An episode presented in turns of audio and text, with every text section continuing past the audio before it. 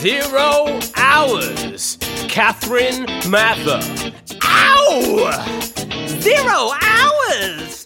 Hello and welcome to Zero Hours Podcast with me, Catherine Mather, where I speak to comedians and creatives about the best and worst jobs they've done to get by.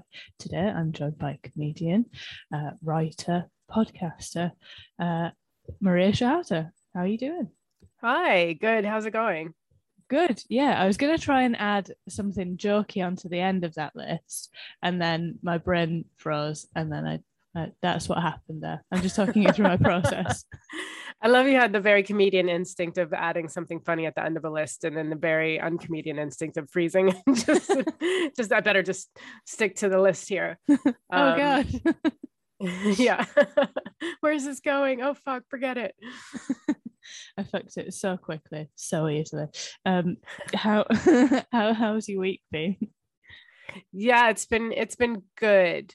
Have I had a busy week? I feel like I've had a busy week. I feel like I haven't had a um I always think I'm, I'm, i have a busy day and then I realize when I tell other people about it I've had an excellent day and like like if I complain to my flatmates I'm like oh my god I had a podcast and I had a show today and they're like wow. Look at you. You know I worked all day. Um so I mean I've had a good week is what I'm trying to say. Good. I'm glad to hear it. Um because it's a lot it takes a lot out of you though doesn't it? Just talking I think. It does. I didn't realize that I'd built up a tolerance for the amount of shows I could do until after lockdown when I started gigging again. And then if I had two shows in a night, I'm like, oh my God, I'm exhausted. You know, and uh, like prior to the pandemic would have been fine. But yeah. you just don't realize how much it does take out of you. Yeah, I guess there's a sort of nervous energy. Even if you're not nervous, it's a it is a feel you still get that feeling, don't you? of Like yeah, uh, in preparation and that takes a lot out of you and then the travel between them and stuff yeah yeah just the uh, and also like the adrenaline and the like like if you're constantly in a fight or flight i was going to try to get scientific feels like yeah. the fight or flight situation is really exhausting for people and so it's like yeah i don't know but yeah i'm good yeah, good i'm glad to hear it um so I mean, we should probably get get down to what the people paid for. Um, what, no one's paying anything apart from me.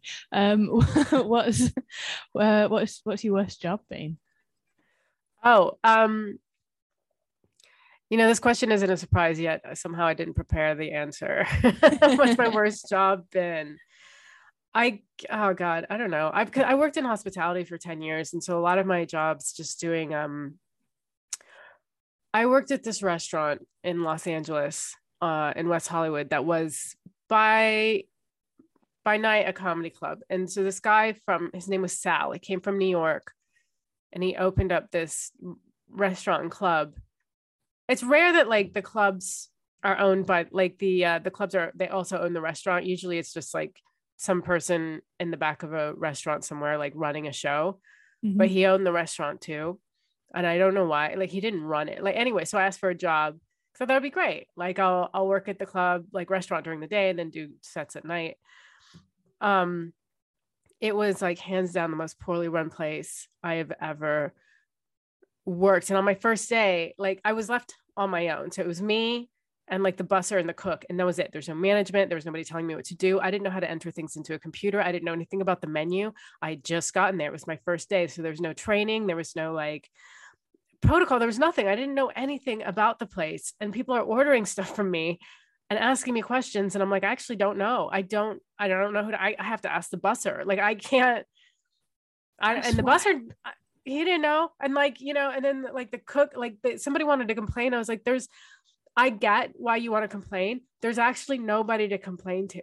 I like, wish there was someone that you could complain to because then I, I, could ask them a question also like to complain. That's um, wild. So it was, it was literally just like, here's your app and good luck. Yeah, it was the most stressful day of my life. Just I didn't because I didn't know what was going on and I was fucking up everybody's meal. And um like you would think like, oh, it's a restaurant, like, you know, just bring some food out. It's like, no, I if if if they ordered a smoothie, I had to make the smoothie, but I didn't know where the blender was or where the I didn't know anything. It was just like uh, so anyway, I never went back. I was, I was, it was what a fucking nightmare. And then was just like, well, here's one of those jobs where you just start crying after, and you're like, why do I have to, why do I have to do this? Like, why? Like, do I even want to be a comedian? Like, maybe I should just get a nine to five, you know, like just like rethinking your life. Um, so that one was bad. Like most restaurant jobs are bad, but like you get through them, right? I don't know. Did you have you ever worked at a restaurant? Oh my god, have I done my time in hospitality? Um, yeah, it's rough. It's um, it's some of the hardest work that I've ever done because yeah. you're on your feet, you're tired. There's a lack of respect for people. Um, yes. you're just kind of seen as a, a walking table, aren't you? Yeah. Uh, you don't get any respect as a as a server. Um, I've had. I mean, I worked at a hotel a hotel bar. It was like a five star, five diamond hotel, and like celebrities and rich people would go. Uh, it's funny, like the richer you get, the more of a child you become, and you just expect everyone to cater to your needs, and you do nothing, and which is fine. I hope to get that rich one day, but like, I just didn't. I as a server, you're just.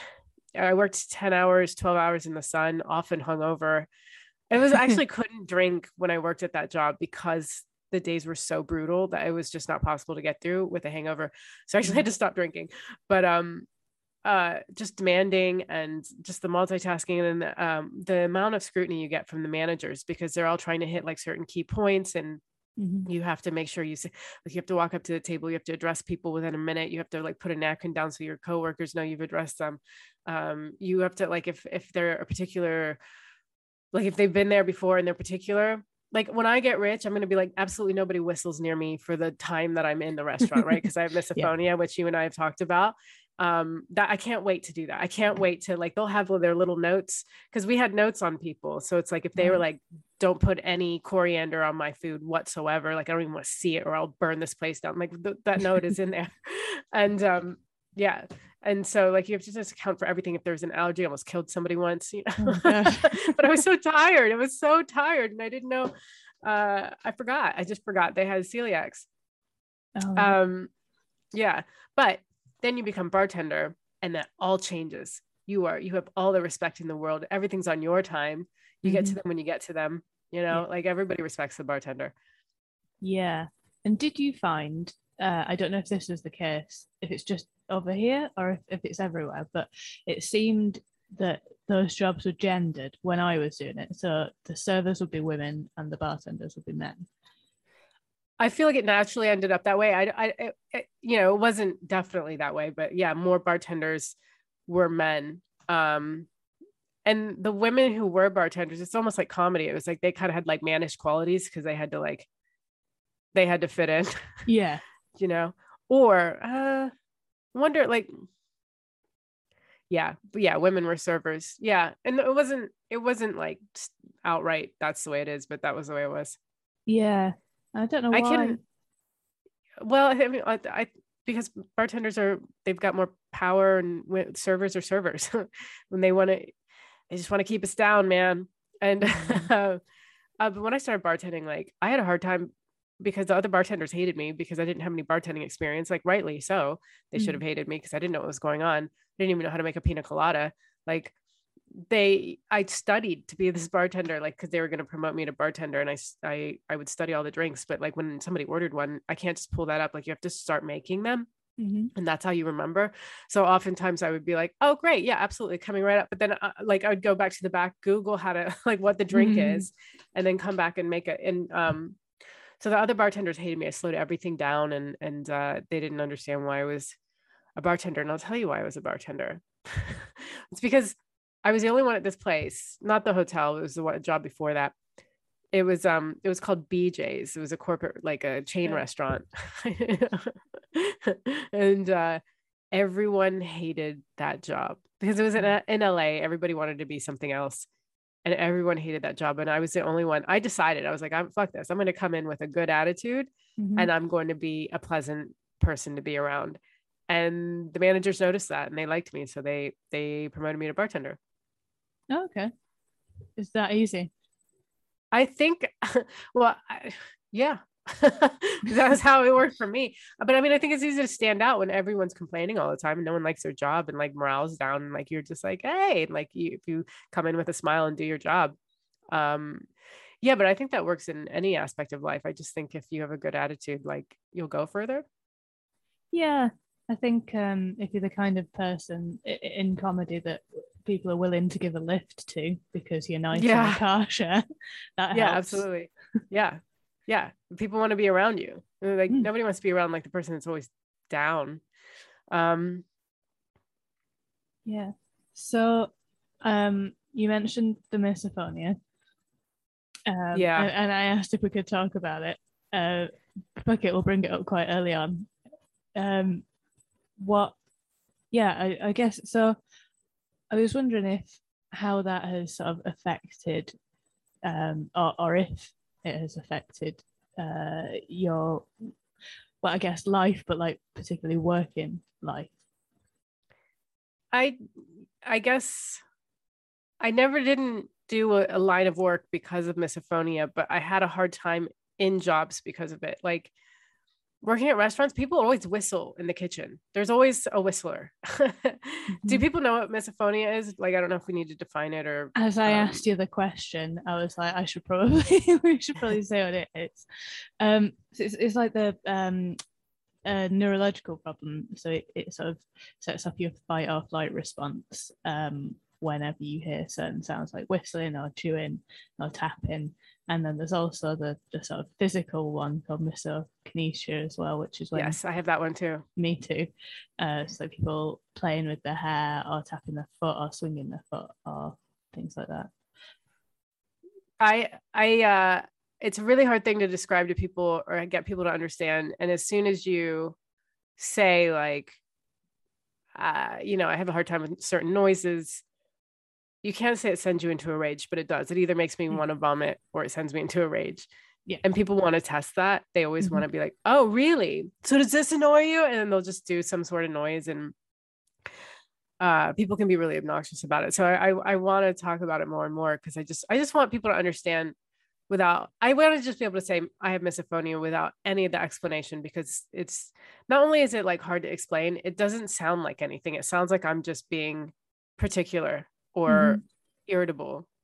But yeah, yeah. You, you can see in people's eyes when you say it, they're like, don't think it's a thing, or it's like, um, oh, you know, you snowflakes, you've got to sort of attach a name to every, like, oh, you just get a bit annoyed by somebody chewing gum. And it's like, honestly, I would throw myself in front of a train to get away from that sound. yeah You know, it's yes. like so irrational. It's like, I, what I want to do is like kill that person or myself. Yeah. But and all day, so, every day. It's it's like you turn I know you turn into a monster mm. and then the noise stops and then you're just normal again, like immediately. but yeah. like you're like you have no clue no clue how close to death you were. And um and it it isn't oh god, it's it's so like I I walk onto the tube and scan the tube for anyone who could be chewing gum so that I don't sit near them. And I had an ex say, like it feels like you're looking for it to be annoyed about it. I'm like no i'm looking for it to avoid it. Like i'm not trying to get upset about these noises. It's so it's just it's just so un makes me so unhappy. Uh you know and i have people i love like you know i've had like best friends who twirl their hair while we're watching a movie. I know i, end up playing with my hair a lot out of nerves so it's like i'm also a hypocr- uh, hypocrite. But i'll have to like put a pillow up to my face to block them out yeah. Or I'll kill them. and I love them. I don't want to kill them. you yeah. Know, I don't know.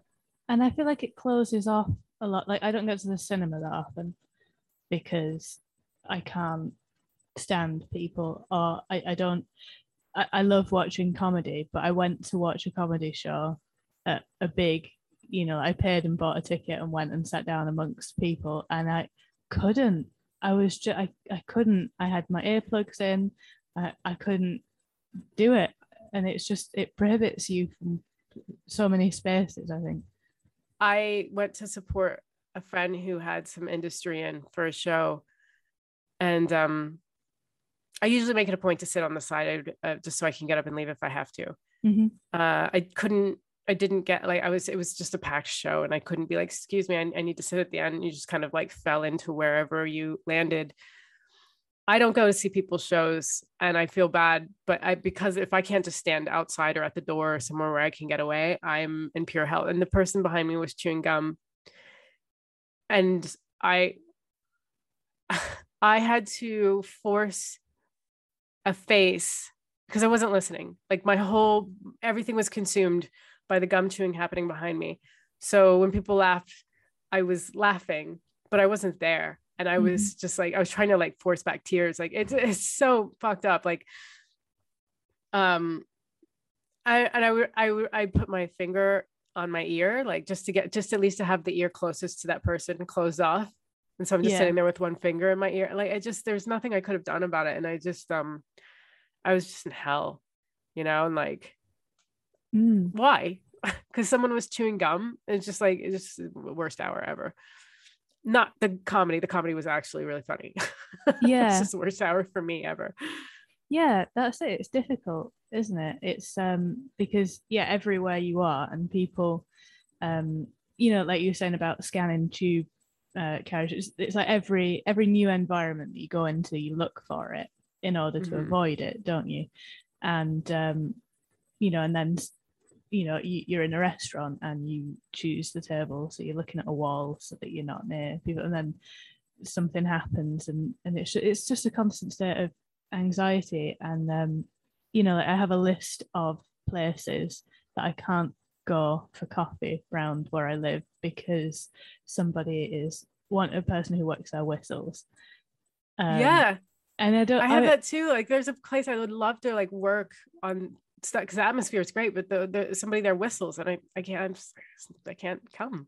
yeah, and I just I wonder if these people know that they're doing themselves out of business. like, I don't think so. I don't think anybody. I don't think anybody gets it or would ever understand that that's um infuriating for some people. Uh, I have a list I'm starting of um, movies I can't watch because somebody's yeah. chewing gum oh in too God. many scenes. Baby Driver. There's a yeah. scene where they just go and steal chewing gum and then start eating. Why? Why? It brings nothing to the film. and like Life on Mars and Ashes to Ashes. He's just chewing gum the whole way through. It's okay. Oh, we should combine lists. Yeah, yeah. I think um, Midnight Cowboy. I think is it uh, like the, the whole time um, in the first few episodes of uh, Boardwalk Empire, somebody's mm-hmm. chewing gum. I actually Googled whether or not that character would be there the whole time chewing gum. And somebody else had a similar question to me. And they're like, they're just chewing like a fucking cow. And like, um, yeah, I mean, I couldn't get through Boardwalk Empire because of it wasn't good. But like, I also found the gum chewing really, really hard to deal with. Um, yeah, it's just if it's just one scene, I can just like avert my eyes or whatever. But um if it's just a character trait someone chose like i can't do it. No. So at what point so did you were you conscious that you you had it that it was a, a thing? When i was a kid well i didn't know because i didn't know it was called anything. I just thought it was weird. Mm-hmm. um but i remember when i was a kid like driving back from an amusement park. So it was my friend's dad was driving and i was in the front center and then you know the car was full and he um if he had dry mouth mm-hmm. i don't know what it was but he kept like like closing his lips or like licking his lips or there was something like but like because of dry mouth and it was disgusting to me. And i just was like uh i remember just how like I, I i was trying to like cover my ears or get away from it. I was sitting right next to him and i didn't know what it was. I didn't know what was wrong with me but i'd always complain. My dad uh, quit smoking and he started chewing gum when I was like nine. And I would complain about him chewing gum. And he was like, Would you rather me smoke? And I was like, Yes, actually. Mm. Um, I just, uh, oh, my dad chewing gum is a huge trigger. It's just, it's just chewing. But yeah. I am lucky that I don't think, like, usually if people are eating food, I'm okay. It's mostly gum. I know a lot of people have a food trigger but mm-hmm. if I found out someone's eating, like if I see someone's mouth moving, I'm just like, Ugh! and then if I find out it's food, I'm okay. Same, and I think really? it's because it's uh, chewing gum is unnecessary. Eating is necessary. Yeah, yeah. It's unnecessary noise and fidgeting, and you know, you don't need to chew gum. It's gross. Have a mint. Yeah. Yeah. Oh. Why are you doing it? But th- I tried to pi- kind of pin that down. I was like, why do idle things or things that like you don't like whistling is unnecessary. You're Mhm. um, but if someone has a nose whistle that bothers me equally, but they have to breathe. But I think it's like clear your nose. I don't know. I don't know what it is. Um, Yeah. So But- then yeah, no. the, the next question, I guess, was going to be at what point did you find out that it was a thing? my friend Liz, who I have a podcast with, uh, we've been friends forever. About like 10 years ago, she found a, I think it was a New York Times article about it. And she was like, don't get mad at me, but I think this is you. and I read it and I was like, oh my God. It was such a relief to realize it had a name. And it really hasn't gotten all that like much traction in 10 years because I still talk about it on stage and people will still go, oh, my friend has that, or oh, I have that, you know, and like don't know what it's called. And like I'm such a great moment for me because I'm like, oh, I've done something good, you know, it just it, it, it makes me feel better to know it's a thing. Other people have it. I'm not just a freak, or at least I'm not the only freak, you Mhm. know. Um, so yeah. Yeah, I think that was a similar. It was a newspaper article that like a, an ex boyfriend was like, "This is it," and it's nice to know, even though there's nothing that you can do about it. Especially, it is nice to know that you're not just fucking mad because everybody has been telling you that you're mad for your entire life. Yeah. And you, yeah, you feel mad because you're like, why do I care so much about gum chewing? If Yeah. everyone, if it annoys everyone, like, but like, but I'm like, it doesn't just annoy me. Like, it's like I'm gonna vomit and I'm Mm. going to kill you. So I don't know. I don't know. I mean, obviously, I I say that jokingly. I wouldn't kill anyone. Probably kill my myself first. You know what I mean? Yeah, I, I agree. Uh, I'm that kind of person. and just so considerate. I turn it on me first, guys. Don't worry. Um, and then, so you you've been talking about it on stage. Is it a thing um, that you has that helped, or does it feel vulnerable? Um, no, it's helped. I I do like talking to people and finding out like other people have it. Um, I just released an album and at that show somebody had it and uh um yeah, she was like, No, I have to leave the room when other people are eating. And you know, some people have to like listen to music or have background noise while other people are eating. And uh I like to I like to I mean for two reasons it makes me feel better. It's like, oh, like you you know understand what I'm going through. And they get to they go oh if they are learning for the first time it's a thing that's great and then the rest of the audience if i talk about misophonia and no one has it that's that's really hard because like there's no backup and i'm like Mhm. you, you gotta just take my word for it it's really just the worst thing on earth um and i but i feel like when i have backup i'm like they understand what i'm going through i don't know how to explain it like it just feels like they get how extreme i'm saying this they get Yeah. that that's real Mhm. and now you all should understand that this is something that's common it's more common than everybody realizes yeah, I think to varying degrees, a lot of people have it. I think so. I, I mean yeah I, like, I think a lot of people if they don't have it like they know someone who has it or have been affected by it you know because they're like oh i've had a partner who wouldn't let me breathe. And you're like oh they had misophonia so. Yeah, they weren't being unreasonable, but they also kind of were. And I think it's one of the things that I've struggled with is finding the line between what is my problem and what is somebody else's problem. If you see what I mean. yeah yeah um where and like what did you find is the answer or did you not I still don't think I have it yet, but so I've worked in two jobs where there has been a man, and it is always a man, whistling all Yeah. day, all day, every day, and I couldn't God. get away from it to a point that I was like, I would just go and cry in a toilet often because Yeah. I couldn't get away from it, and I would, I then I would ask them to stop whistling, and I would explain it why. Here's why I need you to stop doing that because I, you know, you're going to make me lose my job.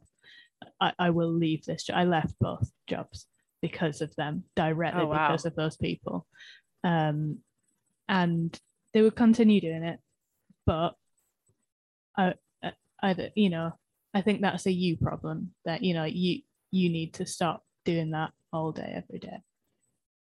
Um yeah but i don't it's difficult isn't it? Because they're just it's just a joyous sound coming out of their mouth. What's your problem? Right. I i do struggle with this too. And like like liz like you have some friends who are accommodating. So like liz is like we talked about it. And like some on one hand i think okay it's not as much skin off your back to stop the noise than it is off mine to deal with the noise. Mhm. um so like i have friends who are like willing to accommodate like okay i won't chew gum around you. Like i've asked liz to not drink water on the podcast because i also edit the podcast and i don't want to have to hear her swallowing. Yeah. Meanwhile i'm drinking water like it's just like um but uh at the same time it's eh, i can't control like everyone's behavior and i do have to figure out how to cope with it but like there really hasn't been any any tools for that other than people like recommend cbd therapy. Like i don't know anyone who like has gotten over their misophonia um no. so like like how do i how do i deal with that? Like if there were tools and i just wasn't doing it okay. Yeah. I can get how it's just like "This- this is your problem but like i have no escape. Like you're okay for for me to escape this you can either go out that door which is really easy for you or i can find some hidden key somewhere in this room that may or may not be there to unlock some hidden door. Like just go out the door. Do you know what i mean? just fuck off. Just fuck off. Yeah yeah.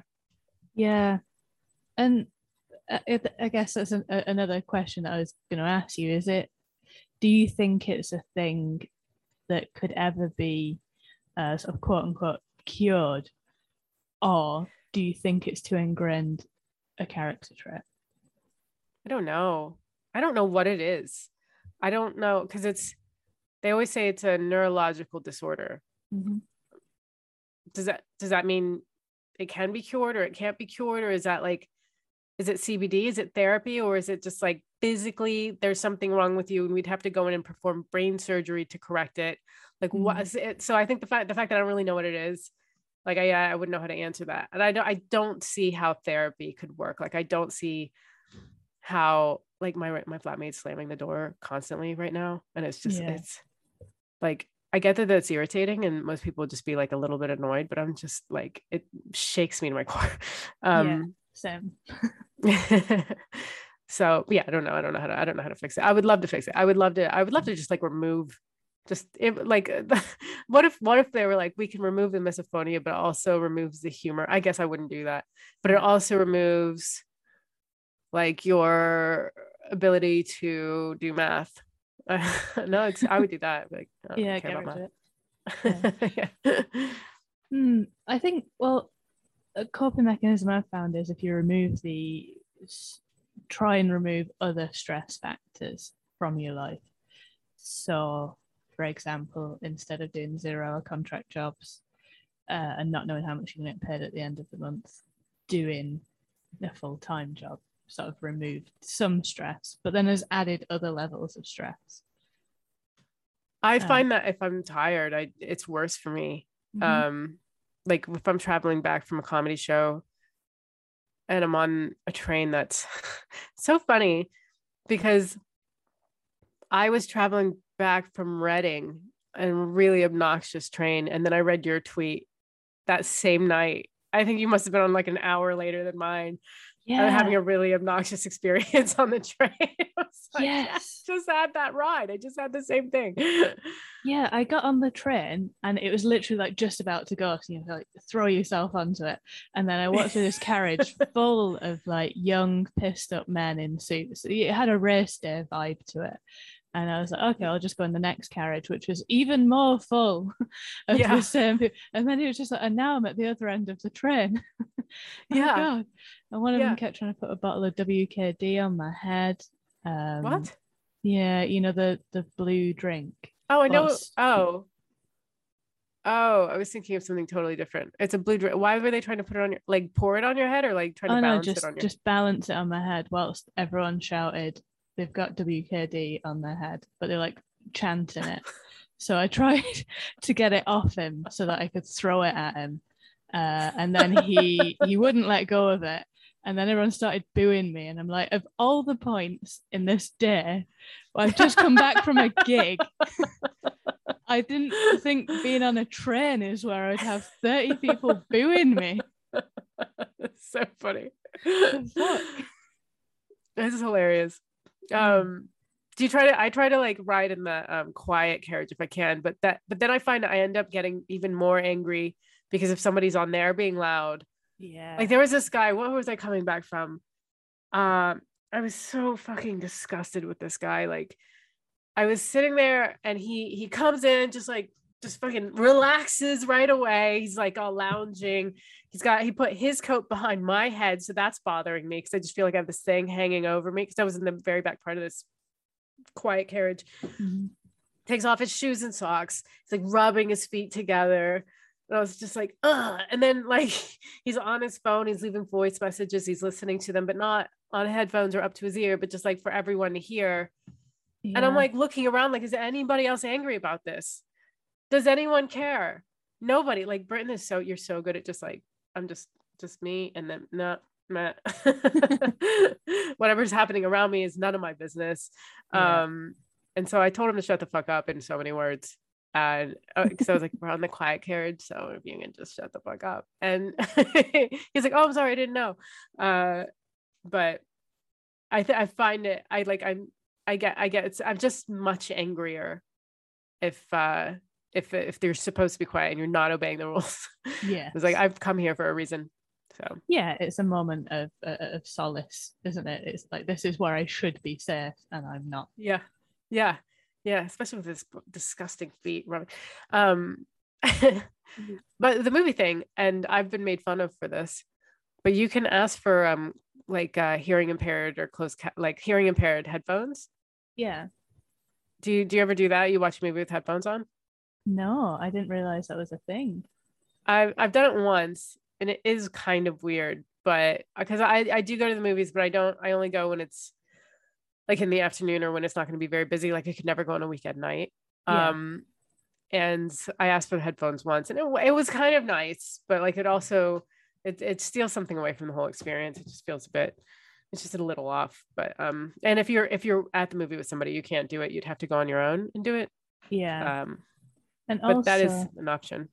yeah, I think it's also people moving that's a problem for me. So like the last time I went, there was a woman slowly eating popcorn over the course of two hours, and I was like, I am going to kill myself.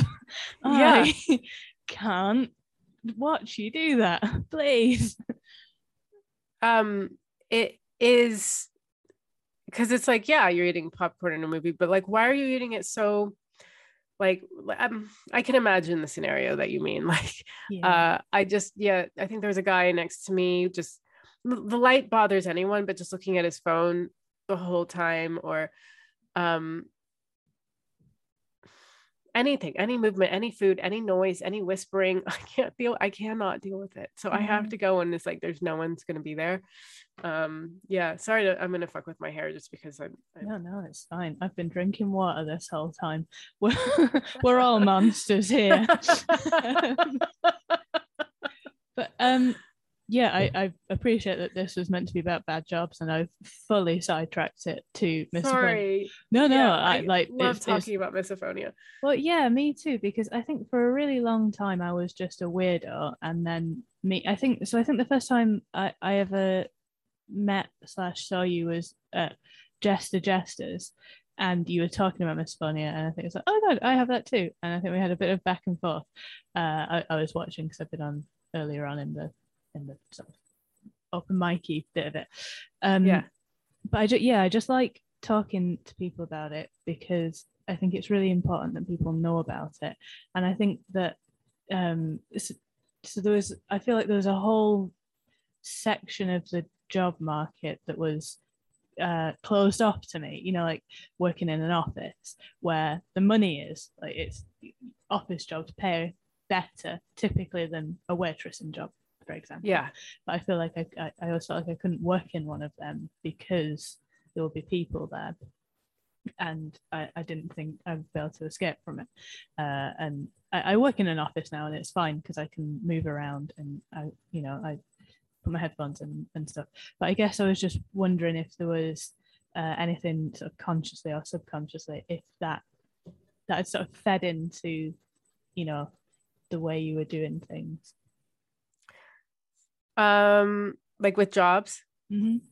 Oh, I mean, Um, anything really. But Uh, hmm. I have, I mean, like, hmm. Okay, I don't know why this is so hard for me to answer. I just don't think I was ever qualified for anything anywhere. I had one office job once, uh, but I was, I was, uh, I keep wanting to say secretary. It feels so 1960s. Receptionist. yeah. Uh, and so I was kind of like in the front where everyone else was in the back, which was perfect for me. Mhm. Um, and then if, yeah, and if people walked by, I would be annoyed. I'm like, can you just, can you get away from me, please? I get very like in my own thoughts, and if they get interrupted, I'm just like, oh, I will kill you. Um, I think I honestly like school and classes and taking taking classes I've avoided. I've started taking classes again. I took an acting class. Um, and then I, I said the misophonia thing, which is so dumb because like you, you know, they were like, go around the room and say something most people don't know about you. And I didn't want to say comedian. So in an effort to avoid comedian, I said I had misophonia. And like now this is the thing that everyone knows about me and having knowing nothing else about me. And there was one person in class who was like, Does this bother you? Like, you know, and it just uh, infuriated me. But like just sitting in a class, sitting in a lecture, sitting somewhere like comedy shows and classes, sitting um, among many, many people um, and not being able to get away is terrifying. I took a writing Mhm. class and I was so scared somebody there was going to chew gum. One day, one person came in chewing gum. And I was like, I guess I have to drop this class because I can't do it. And I don't want to tell people. That's the thing. I don't want to tell people. Uh, that's probably why. Okay, sorry. So many thoughts. That's probably why I said that in acting because so I don't have to later tell people not to chew gum Mhm. which was a, its own mistake. But I don't want to have to like say like I have this thing. I don't want to stick out at all. I want to just like be a thing no one looks at or sees. I just want to learn and not make any kind of commotion or noise. Um, and uh, that like luckily that that gum thing, the the one time they came in chewing gum didn't stick, and they just never chewed gum again. Maybe like my dirty look. Maybe they picked up on it. Do you ever give like the dirtiest looks and you're Oh like, you, my you have to get that face off your face or you're gonna get your ass kicked. It's uh yeah, it's I do it often and uh, it, it will get me beat up at some point. I think. A hundred percent like i'm just i'm the queen of dirty looks and and i'm just like you can't do that you can't just give people dirty looks like they don't know what they've done like No. you can't um And uh yeah do you think that um how do you think that it sort of influenced comedy? I feel like doing I feel like having had it and feeling like an outsider, I gravitated towards comedy.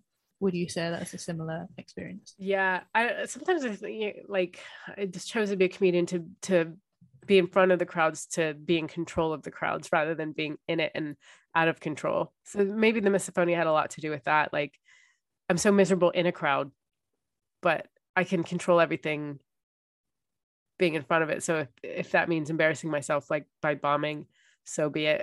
At least i don't have to i'm i don't know um yeah the outsider thing like just i've always felt like an outsider for like many reasons. Misophonia was just one of them. Um but i yeah i mean i think you it, it sort of like causes you to be antisocial um and you think you hate people maybe but you don't i like i don't hate people. I just don't want to engage or interact with them for Yeah. fear that like i'll get triggered. Um i i uh well last time i was home my brother put his hand on the back of the seat in the car and then he went and i was like what he's like i hate the way that feels like but like I, I he didn't say it like that i don't know how he said it but um I I feel like there's a a touch version of misophonia out there. Yeah. Um, I don't know I- what it's called. It's like suede or something like that, and you're like, Ugh. Yeah. Uh, I touch everything. I love I love the way things feel. So I Yeah. wonder I wonder like what it is about our family. Why are we weird? Um I just I don't know. I, I forget what the question was. I'm sorry. I'm just babbling about misophonia now. No, no. It, um, yeah. So the comedy then. What was your what was your route into comedy? I worked at a comedy club. Um, I I liked comedy. I loved like I like I loved stand up. I discovered it kind of late in life. Like in my like when I was 17, 18, I saw it on Comedy Central and I was like, what is this? It's so funny. And then I realized there was a comedy club in town. And so after I graduated, I got a job at the comedy club. And I just kind of surrounded myself with it. I would talk to comedians and I would go to shows and I watched it live. I watched it on TV. I went to open mics. And then I did that for like a year and a half. And I before like somebody my friend Jason signed me up against my will.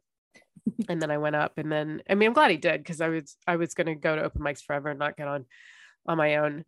And uh and yeah, then I just I went up and then like I just went for it after that. I yeah, I moved to New York and then um got up as much as I could.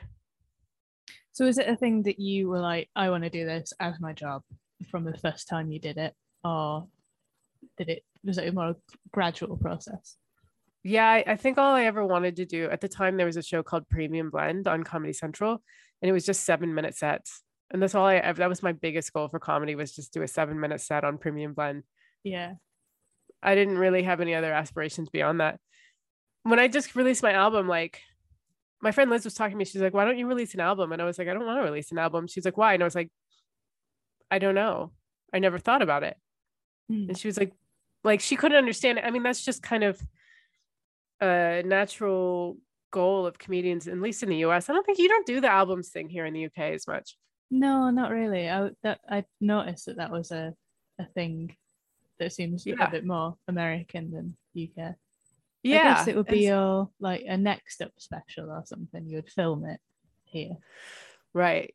Um, but before you had next up, it's it's you guys just you wait till you get on TV, I guess. Yeah, I think it's really sad that that people will just spend years writing a show, perform it at Edinburgh, tour it, and then it just dies and there's no Sorry, that- record that- of it. That blew my mind when I learned that here. It's Mm. just you just you're coming up with these shows every year and just throwing them away like or you might tour them for a bit after and then you just move on like what like you know it's so different as an american you you you spend years coming up with your hour you do your hour and then you record it so you have it it's there and then you move on and uh and here you're just you're just tossing away material it's crazy to me. That's crazy until what? Like what's the goal for you guys? Like i don't understand that. Like where are you what's you get on panel shows but that's not your stand up so it's like where like at what point do you do you ever like i mean i guess stewart lee and dylan moran are like the only people i can think of who that's probably wrong i'm sure there's more but where do you put your stand up catherine where do you where are you gonna put it I don't know. Like I think as well, just from a um, because I mean I I've never got on the old the old Edinburgh train. Choo choo.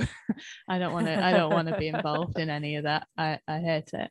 Um, so it never sort of had the same appeal to, to me as I know that it has other people. I always just thought I'll work on a show, record it, tour it, and then like surely just from a financial perspective, you'd want to have it so you could sell it to somebody for yeah some money, you know, and have a, a record of it.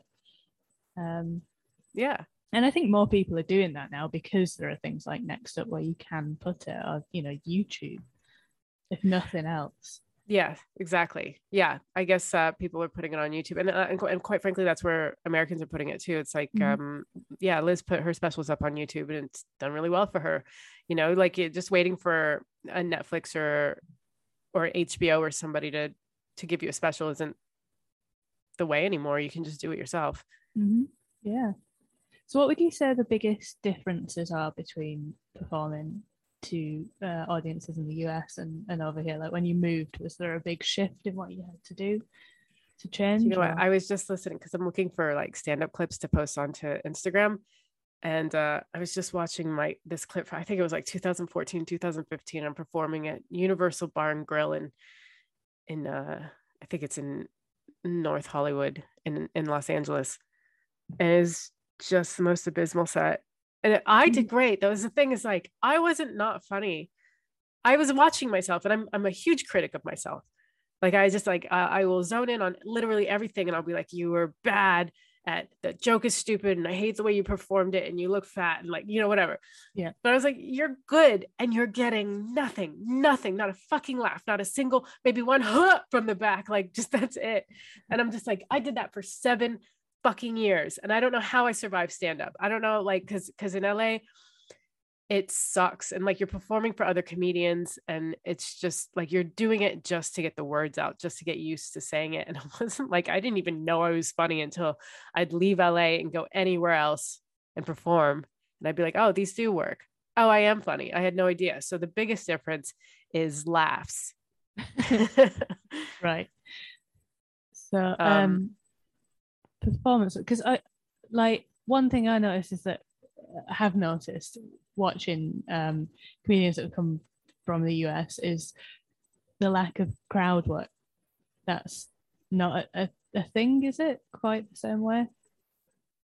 Um, I mean, they do crowd work in the US. It's just if you don't do it, no one notices because it's like even the hosts will get up and just do their set and introduce the comics. Like the whole idea that the host is uh it's their night and they're presenting their friends and they're getting to know the crowd and bringing everyone in. Like, I mean, we like you it does happen in the US. It just doesn't matter if you don't if you don't bring them in and like talk to them and get to know them it's like whatever you can just do your set um i don't know like uh yeah there's no ceremony it's like a like you see these new york comedians because oftentimes um in new york especially you have maybe like when you're starting out maybe you have three minutes or Mhm. five minutes.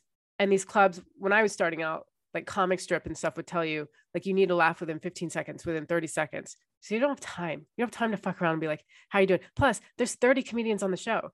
So Yeah. 30 comedians talking to the crowd means that same joke because no one's watching. The other comedians are not watching the comics on stage. So by the time like you're comedian number 29 you're like yeah you got a polka dot shirt on You- what a dick and they're like yeah i've heard it from 17 other people like so you just don't bother yeah, so you just fair. get on and you just say your jokes you get in there right away you get your laughs and you go um and i think it's just born of that i think it's just born of showcase shows where there's so many comedians on that like and you're not watching each other that you just don't know what's been said so it doesn't matter yeah. um That's fair. Um, so I think um, it uh, we've we've coming up to time, but I want to end on a, a sort of positive uh, note. Not that none of this has been positive, I but I, was like, oh like God, how negative I been? Yeah, oh my God. Especially No. that lecture at the beginning. I'm like, just come in with a good attitude and you'll go far. yeah, but also get away from me. yeah. Uh, but I realise that the premise of this show, Bad Jobs, is quite a negative one. Um, so what what's your best job been? And I think I know the answer. Do you? Am I going to say comedy? Yeah. No, fair enough. I was uh I was um a personal uh a private detective. Oh my god, that's so exciting! Did you have a newspaper with two eye holes cut into it? I did. I was just in my little Corolla, like just looking around with a had a hat on. I actually look more conspicuous, looking inconspicuous. Um uh my friend, her dad was a policeman in the New York in New York, and like I worked with her at the hotel bar. Mhm. and he did private detecting in New York, but he wanted to do uh, he wanted to start his LA business. Right. Um, so every once in a while he wouldn't be in LA, but he would get jobs. So he would pass them on to us. And so then we would go. It was often women trying to figure out if their men were cheating on them. And so we would go and like I, I like I would have to like knock on a guy's door and, and ask for just somebody, you know, and they'd be like, "Oh, you have the wrong house." But I would go to see if some some woman answered the door, or just kind of like look behind him quickly to see if I could see anybody. I don't know. It was just so dumb, but it was so much fun and it was so much money. Like, That um, sounds so exciting. So how would you yeah. get? What's the? Would it be a report or pictures that you would like? What would the proof be that like, yeah, this guy's a cheater or no, he isn't? um i didn't we didn't get pictures when we knocked on doors like i got pictures i mean a lot of times actually i would be end up sitting in my car for hours um just like waiting for someone to leave so it wasn't all always exciting but um but yeah i mean she my, like my friend was the one in contact with her dad so like if there were reports she did it but i was the cool sidekick Yeah. um yeah uh I didn't do that very often. It was I I think I think like three times, but it's cool to be like I was a private detective. yeah, Technically, I that's- was. So Yeah, that sounds amazing. Oh wow, that's great. So I think yeah, I think we are coming up to the end. Where can people find you? Have you got anything to plug? What's going on Uh, in Maria Town? um live wise i don't know uh not really but um i have some shows around london but if you could buy my album uh the best way to support me because i do have an album out it's called live at the bill murray uh one of my favorite clubs in the world and um uh the best way to support me is it's on bandcamp which uh there are links on my twitter and instagram it's at maria shehata um or you can find me on uh apple music amazon music Deezer. I'm not on Spotify because they were being they're pretty shitty towards comedians recently. But uh, otherwise, yeah, just listen to it, share it, review me. Ooh, and you have a podcast too. Oh my god, yeah, I have a podcast. It's called Two Non Doctors. Uh, me and Liz Miele, she's a comedian out of New York. Uh, we've been best friends for like 15 years. Uh, we just talk about our health issues and try to help each other with it. We, we, have, we know nothing about health. Neither, neither of us are doctors. We have no reason to do that. Um, and uh, but yeah, we just kind of bullshit our way through some just our medical issues. So That sounds great. Yeah. Um, well, thank you so much for being a guest. thank you for having me.